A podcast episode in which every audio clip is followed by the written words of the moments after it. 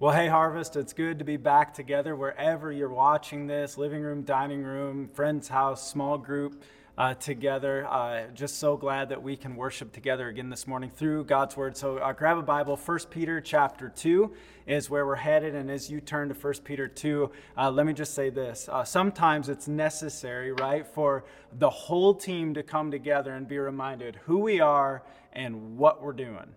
Uh, think about a coach on a sports team, or even sometimes a player on a team will call a team meeting.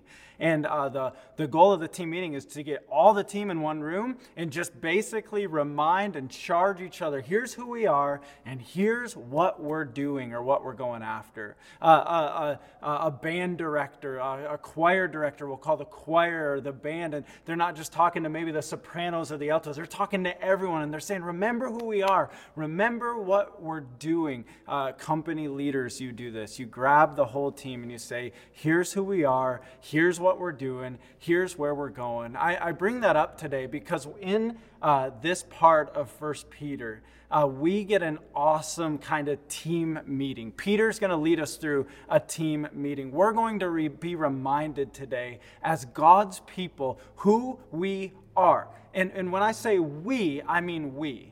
Like, if there's ever been a Sunday since we've had to go online in the midst of all this, that I'm grieving not being able to have multiple people in the same room, it is this Sunday because this message is all about corporate application. Here's who we are as the people of God. And then the application out of that. Now, um, how do we live?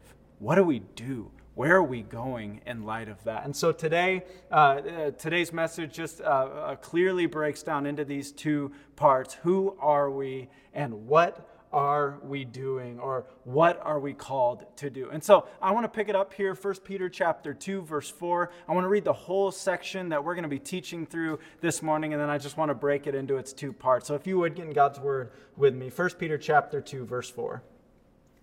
As you come to him, a living stone, rejected by men, but in the sight of God, chosen and precious, you yourselves, like living stones, are being built up as a spiritual house to be a holy priesthood, to offer spiritual sacrifices acceptable to God through Jesus Christ. For it stands in Scripture Behold, I am laying in Zion a stone, a cornerstone, chosen and precious, and whoever believes in him will not be put to shame. So the honor is for you who believe, but for those who do not believe, the stone that the builders rejected has become the cornerstone, and a stone of stumbling and a rock of offense. They stumble because they disobey the word, as they were destined to do. But you are a chosen race, a royal priesthood, a holy nation, a people for his own possession, that you may proclaim the excellencies of him who called you out of darkness into his marvelous light. Once you were not a people, but now you are God's people. Once you had not received mercy, but now you have received mercy. And so I just want to take this section today and let's break it into its two parts. And so the first point of today's message, and this is a little bit wordy, but I didn't want to shrink any of this. I wanted to say all of this. And so uh, uh, uh, bear with the wordiness. But point one is this We are living stones connected to the cornerstone who make up the living temple of the living God. Let me say that again. We are living stones connected to the cornerstone who make up the living temple of the living God. Uh, uh, before we get into just unpacking that, we got to understand Peter has just been telling us uh, hey, individually, here's what the life of a Jesus follower looks like. We uh, looked last week that we are to love one another with a sincere and earnest brotherly love uh, as we got into uh, the beginning of chapter 2, right? A chance for us to check how we're doing memorizing God's word together. Chapter 2 began like this So put away all malice and all deceit and hypocrisy and envy and all slander. Like newborn infants, long for the pure spiritual milk, that by it you may grow up into salvation, if indeed you have tasted that the Lord is good. And so Peter's been telling us we love and we long for God's word. And now, as we come to verse 4, he is making a corporate statement. We, who are we together? And you cannot miss uh, the powerful imagery in which Peter is pulling here to remind us, as the church, as God's people, who we are. And the imagery here is the image of the temple. Uh, look back with me, if you were, will, at verse 4. Uh, as you come to him, who's this him? As you come to Jesus, and then he talks about Jesus in a certain way, he says, a living stone rejected by men, but in the sight of God, chosen and precious. And so Jesus is the, like, capital L, capital S living stone. He is the cornerstone in which all of the foundation of the house of God is built on. But then he says, says uh, in light of that, says something about us. You yourselves, verse 5, like living stones, are being built up as a spiritual house to be a holy priesthood, to offer spiritual sacrifices acceptable to God through Jesus Christ. We are living stones, built upon the living cornerstone, but building up the living temple of the living God. We are now together, corporately, we, I can't say we enough, are the temple of the living God. Now, if that doesn't like create the awe and the worship in your heart yet, we need to just kind of walk back through redemptive history and look at how God has always desired to dwell with his people, to look at the place of the temple in redemptive history. Right from the very beginning, we find man and woman created. We find them in a garden and we find them in perfect harmony with a perfect God. God dwelling with his people, them walking with God in the cool of the day. And then sin enters the world, and that, that, that relationship is fractured and it's broken. And yet, God has not uh, stopped delighting and dwelling with his people. We see with the tabernacle, uh, when God's people, the Israelites, are, are literally portable, they are in the wilderness, they're moving, that you have this portable structure, this tabernacle in which God's manifest presence would come down and dwell with his people, him leading his people by day and by night. And then you have the temple and inside of the temple, the Holy of Holies, the manifest presence of God, God dwelling with his people as personified in the temple. But then something better than the temple came. The Word, Jesus, became flesh and he dwelt among us. God dwelt among his people in fleshly form. And then we know the story of Jesus crucified, buried, rose from the dead, ascended into heaven. And yet, when Jesus ascended, God has not left us, but God dwells with us in an even greater way. The Spirit of Christ now dwelling inside of us, God literally dwelling in us. And together, we are these living stones, uh, interconnected. Uh, alive because the life of the cornerstone is flowing inside of us, together working to build up this spiritual temple, this living temple of the living God. Peter wants these Gentile believers that he's writing to to understand who you are and how special this is in light of redemptive history. And Peter, throughout this, it just continues to point back to Old Testament passages. There's like six Old Testament quotations in here to tell them uh, you know the place that the temple has had? You now are the temple of the living God. We together are the temple of the living God. And we have to see that in this team meeting, the beauty of who we are interconnected living stones together, building up this living temple of the living God. Now, um, I want us to feel kind of the bigness and the beauty of that. Uh, I know sometimes we can come to, to passages of the Bible that are about corporate application, who we are together as the church and the people of God. And we can go, yeah, but like, what does that really mean for me? No, no, no. See the bigness of this. See the beauty of this. See the grandeur of the church of the living God by seeing how we, as one living stone, are interconnected with uh, uh, the other bodies of Christ, uh, the other people of Christ as living stones. See how we, even as a church, this is bigger than a harvest thing. Think about the other churches on the south side and across Indianapolis and across our country, that we are one small part of this big and beautiful and grandiose thing that is the church. Uh, think about it like this um, one Lego isn't very impressive. But if you've ever been to like Legoland, or if you've ever been to a place that like these amazing designers have created these awesome Lego structures, you piece together all these little Lego blocks and blocks and you make something big and beautiful and grandiose. It is awesome to look at. One brick, not very impressive. You look at a magnificent structure of how some master builder has pieced brick to brick to brick to brick and built some magnificent building or structure, and it is an awesome thing to behold.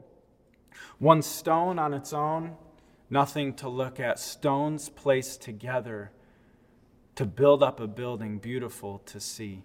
As I was thinking about um, us as living stones, interconnected, building up together this beautiful thing called the temple of God. It brought to mind when Jesus, Jesus is in Jerusalem and he's by the temple, and um, the disciples are going, Look at all of the, look at this. This is magnificent.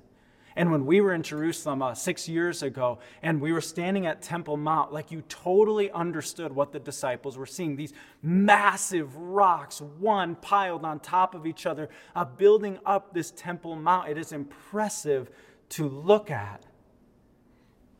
This is what we have here.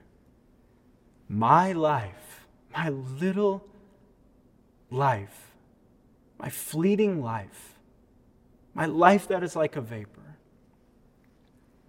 is part of like the most awesome corporate team that I could ever fathom in my life.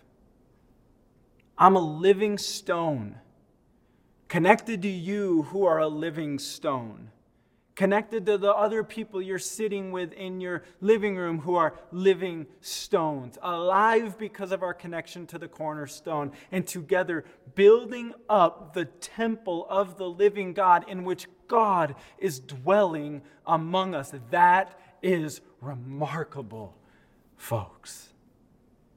And we have to let that take its place of awe in our heart. Now, it's important to know like who is this? Who is this temple of who are those who make up the temple of the living God and are the living stones? It's it's those who have trusted Christ by faith. Uh, verse 6 For it stands in Scripture Behold, I'm laying in Zion a stone, a cornerstone chosen and precious, and whoever, here it is, whoever believes in him will not be put to shame. So the honors for you who believe, eh, but here's the reality for those who do not believe in this stone, this cornerstone, Jesus Christ. The stone that the builders rejected has become the cornerstone, and a stone of stumbling and a rock of offense. They stumble because they disobey the word as they were destined to do that those who are the living stones making up the living temple in which God, the living God, is dwelling, are those who have believed in Jesus Christ by faith. Have you believed in Jesus Christ by faith? Have you seen your need? Have you seen that your relationship with a holy God has been fractured because of your sin? Have you seen this great God who has loved you and who has stooped down to come rescue you by sending his son to the cross to pay the penalty, to die for your sin and for my sin? That you would then believe in him that you would believe in his substitutionary death on your behalf, and that you can have life if you will believe in the name of Jesus today. Today is the day to cry out in faith and to be one of these living stones, building up this temple of God in which God is dwelling among us. Now, if you're like me, you know, in this first section, we're talking about who we are. Who we are as the body of Christ, as the church, as the people of God. And you're like, okay, I get it. Like, I get the picture there. I'm the temple of God, I'm a living stone. But, like, what does that really even look like more practically? Um, Peter gets more practical for us. Who are we? Verse 9. But you are a, a chosen race Let's stop and think about that. Who's Peter writing to? He's writing to predominantly Gentile believers. I mean, that was, that's a statement you'd expect to find uh, written to Israelites, written to Jewish believers, right? Like, oh, yeah, yeah, they're chosen race, they're God's chosen people. Like, think about how massive of a statement this is. Peter writing to Gentiles. Most of us watching this, we're Gentiles. And he says, You are a chosen race. Uh, you are a people blood bought by Jesus Christ, a chosen race of God, a chosen people of God through faith in Jesus Christ. That is massive. Uh, it gets better. You are a royal priesthood.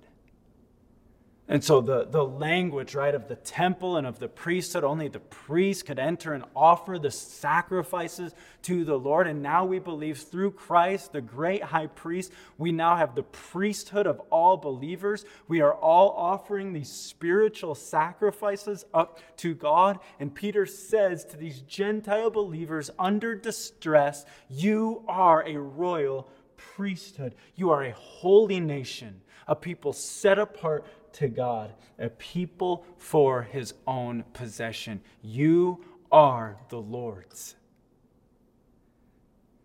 You are a living stone built off the cornerstone, building up the temple of the living God. You are God's.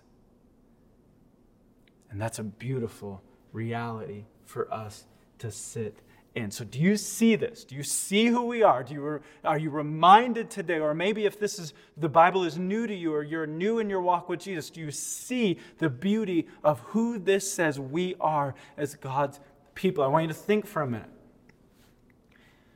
about maybe the most uh, like special group you've ever been a part of, something that you were honored to be invited to Maybe it's a sports team that was super selective and you got selected to be on it. Maybe it was uh, some sort of music thing that they only took kind of the top and they took you in. Maybe some academic group that, man, it's just, it, it, it's a big deal to be a part of. Think about the thing that you're like, man, probably like one of the biggest accomplishments was being able to be part of that group, that club, that organization, that team, whatever it is. And now I want you to set that next to the reality of who we have just been told we are as God's people. Can that even compare? Does that even compare? Does any sort of like worldly accomplishment or group we are part of compare to the fact that we are living stones built off the cornerstone, building up this living temple of the living God in which God Himself is dwelling in and among us, that we are a holy race, we're a royal priesthood, we're a nation set apart, we are God's.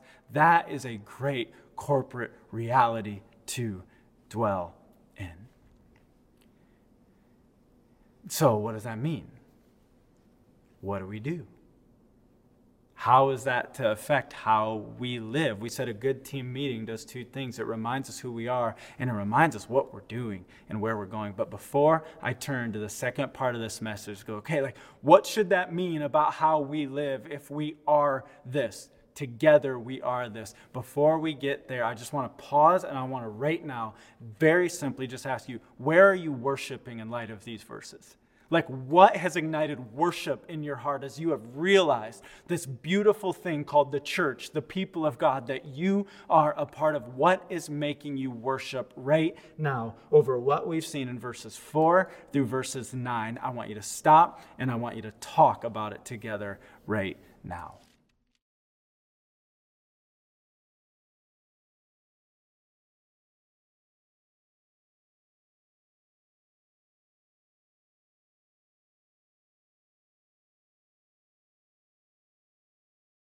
Okay, so a good team meeting does two things, right? It reminds us who we are, and sometimes we just need that reminder. And I pray that in the first part of this, we've been reminded living stones, making up this living temple of the living God. Together, we, uh, this is something big and beautiful and awesome that God is working together corporately in his body. But what does that mean? What do we do? What are we doing? And verse 9 and 10 help us understand this corporate call that we have and we can rejoice in together. Pick it up again, verse 9. But you are a chosen race, a royal priesthood, a holy nation, a people for his own possession. That, here it is. What are we to do? That you may proclaim the excellencies of him who called you out of darkness into his marvelous light. Point two is this what are we to do? Here's what we're to do we are to proclaim the excellencies of God. Now, what does that look like? Uh, the first thing I would say about uh, this is um, we will only proclaim his excellencies if we see him as excellent right? That seems a bit obvious, but I think that's really important for us to understand. We will only proclaim his excellencies if we see his excellence. Uh, think about any type of thing that you talk about, uh, that you see as excellent, as, as the standard of something, as something that is awesome. We talk about these things. We praise their excellence. When you go to a great restaurant and have a great meal, you praise its excellence when you tell other people about it. When you walk out of a movie that was moving and did something and you talk to other people about it, you proclaim its excellencies. When you read a great book, when you see a beautiful view, you proclaim its excellencies. We, as people who it says have been called out of darkness, we have been taken out of the darkness by the power of Jesus Christ. We now see the light. We see how we've been rescued. We see the beauty of who He is and this big and awesome God. We can't help proclaim the excellencies of our God. Verse 10 Once you were not a people, but now you are God's people. Once you had not received mercy, but now you have received mercy. For the heart who has truly experienced that, you cannot help be on this team as a living stone and not be shouting, proclaiming the excellencies of this God. But I know it helps me to think about like how do we get maybe a little bit more specific? What does it really mean to live a life proclaiming the excellencies of God? I think all of us watching this want, yeah, yeah, I, I want to proclaim the excellencies of God. How do I do this? And um, I just kind of want to run down our list right now. How do we live a life proclaiming the excellencies of God? A couple of uh, caveats on this. This is not an uh, exhaustive list by any means. You could add to this list. You could keep going for uh, hours on adding to this list. But I hope this kind of primes the pump of our mind to get us thinking about how do we practically live lives proclaiming the excellencies of God. And so we proclaim his excellencies in these things. The first one I'll mention is this is in our quiet seeking of him. We proclaim his excellency in our quiet seeking of him. That's probably not the first thing you expected me to list there. When you think about proclaiming excellence, you think about talking, shouting loud. There's something, though, that proclaims the excellency of God and Him being the treasure we just want to go be with, meditate on, and spend time quietly in. Think about the people in your life you are satisfied to just sit in a room and be quiet with. Aren't they some of the most beloved, treasured people in your life? And for other people to look on and go, man, why does that person just love to get away and be with God? Because he's the treasure of our life. We're proclaiming his excellency and our quiet seeking of him. The second thing I'd list is this the kind of the opposite of quiet. We proclaim his excellency in our passionate worship of him our pas- passionate worship and singing of our praises, our passionate worship and how we just go through our life, uh, our mouth worshiping Him, lifting our praise before Him in our day to day life. We proclaim His excellency in our passionate worship. Uh, thirdly, we proclaim His excellency in our gospel sharing for Him. the gospel message the good news of what Jesus has done to come and to reconcile and remedy us from our sinful place of being separated from God to uh, a right standing with God through his sacrifice and on behalf. Is there any greater way we can proclaim the excellencies of God than by sharing this good news with everyone that we come into contact with? This is one of the greatest ways we proclaim his excellency by sharing the good news. Uh, the fourth one I'll list, and I, I just kind of want to spend a moment here, um, and you'll know why in a minute. Um, the fourth one is this our, our joyful obedience to Him. Um, nothing speaks to the power of God, nothing speaks to our love for God Nothing shows that He is more excellent than by our joyful desire to follow Him in obedience. To not just have a faith that is all about talk and rhetoric, but to actually follow. To actually follow after this Jesus. To actually obey His teaching. This proclaims his excellency to the world. This tells the world that we believe that the way of God, that God himself is greater than anything else, and we're willing to shun everything else and to just follow what he says to do. We proclaim his excellency and our joyful obedience. Um, fifth, and this is really important, we proclaim his excellency in our pursuit of justice. Our pursuit of justice in him. And, and I, I put our pursuit of justice in Him very intentionally. We have a God who is just. Scripture tells us do justice, love mercy, walk humbly. When we, when we pursue justice, we are pursuing the lifting up of the excellencies of our God. I think this is a really important point in light of uh, what you no doubt, if you've seen the news headlines, have seen over the last week. Uh, the Ahmaud Arbery shooting in Georgia. Just kind of speak transparently for a moment. I was uh, in my house last week, and it was evening, and the kids were down in bed, and I had sat down, and I was scrolling through headlines, and I stopped on the headline of the Ahmaud Arbery shooting. I watched the video myself, and as I watched the video, I had a physical, visceral reaction. I wanted to vomit. And I'll just confess to you for too long in my life, I have read headlines like this of just flat out racial injustice in our country and I've shaken my head and I've disagreed and I've been sad and grieved about it, but then I've scrolled to the next headline. I watched this video this week and I got done and I looked at Erica and I said, What are we going to do about this? What are we going to do about it? What are we going to do about this?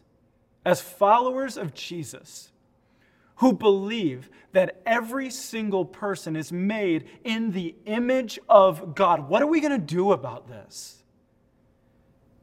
It's, it, it's not okay to just shake our head in sadness and to scroll to the next headline. When there's injustice all around us, injustice in all kinds of ways, but we see over and over again this injustice, this racial injustice, this flat out racism or prejudice or r- racial injustice in any way. When we, as followers of Christ, seek to do justice in these areas. We're proclaiming his excellencies. And you might be going, okay, Pastor, what are we going to do? And I want you to know, as pastors, we spent a lot of time this week talking about that. We're prayerful of going, what is the response of the believer in times like this and in situations like what we're seeing in the Ahmaud Arbery shooting? What are we going to do? And we're very prayerfully seeking that. But I tell you, you go look, you go ask, what are we going to do? You tell us, here's what I think we could do, here's what I think we should do. We're listening. And the first thing I would tell you to do is Pastor Brian and Pastor Corey had a great conversation about everything related uh, to this and to the topic of uh, racial injustice and the Christians' response to that on the Tuesday 30 this past week on Facebook. You need to go back, you need to watch that great conversation that they had uh, as a starting point. But, but when you, we come here and we say that the, the excellencies, we proclaim the excellencies when we pursue justice in Him because He is a just God. I just want to implore us to think very, very critically about these things, but to not just think about it, to, to act, to do justice, to show here's how the gospel applies in that situation. We proclaim his excellencies. The sixth thing is this in our gracious speaking for him. Words that are seasoned, words that are dripping in grace. The living stone, who's part of this living temple of the living God, speaks differently than other people. We react with our words differently. I'm convicted as I say this. And our gracious speaking. A seventh thing I'll list is this we proclaim his excellency in our loving sacrifice for him. Uh, we, when we sacrifice and love to serve other people, to serve our spouse, to serve our kids, kids to serve your parents, if your li- roommates serving their roommates, when we sacrifice to serve others, motivated by the love of Christ in us, we're proclaiming his excellency. Um, uh, eighth, uh, we proclaim his excellence in our unshakable unity in him. There should be no quote unquote organization out there that is tighter than the church of the living God.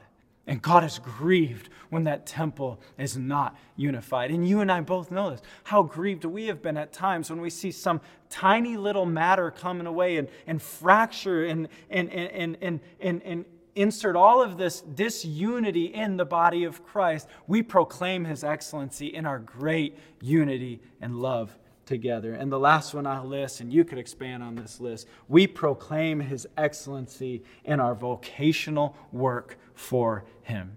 When people look and say, oh, that, that guy right there, that girl right there, they're, they're working for someone bigger than just the boss in the office. They're working for someone bigger than just the foreman on the job site.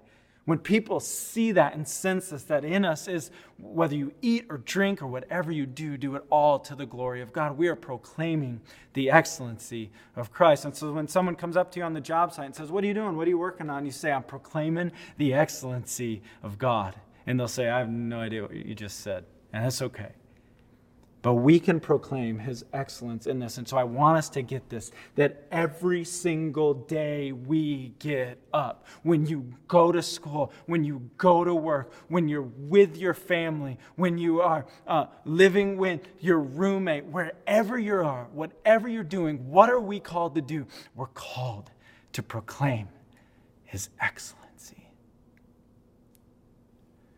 to live a life in word indeed that puts the spotlight on him and just says, Look at how awesome and excellent he is.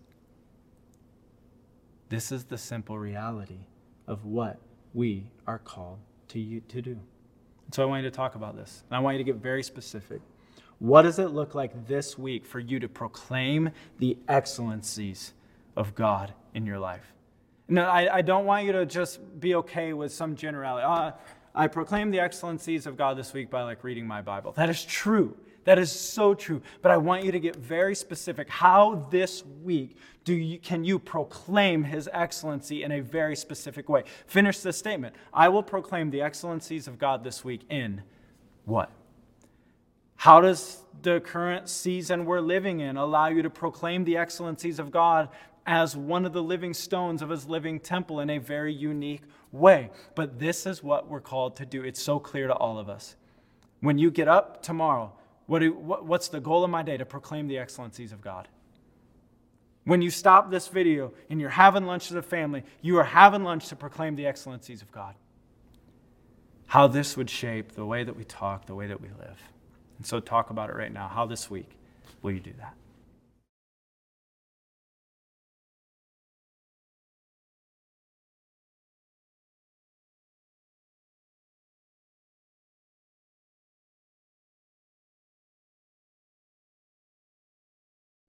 We are living stones of the living temple built on the living cornerstone to proclaim the excellencies of our living God.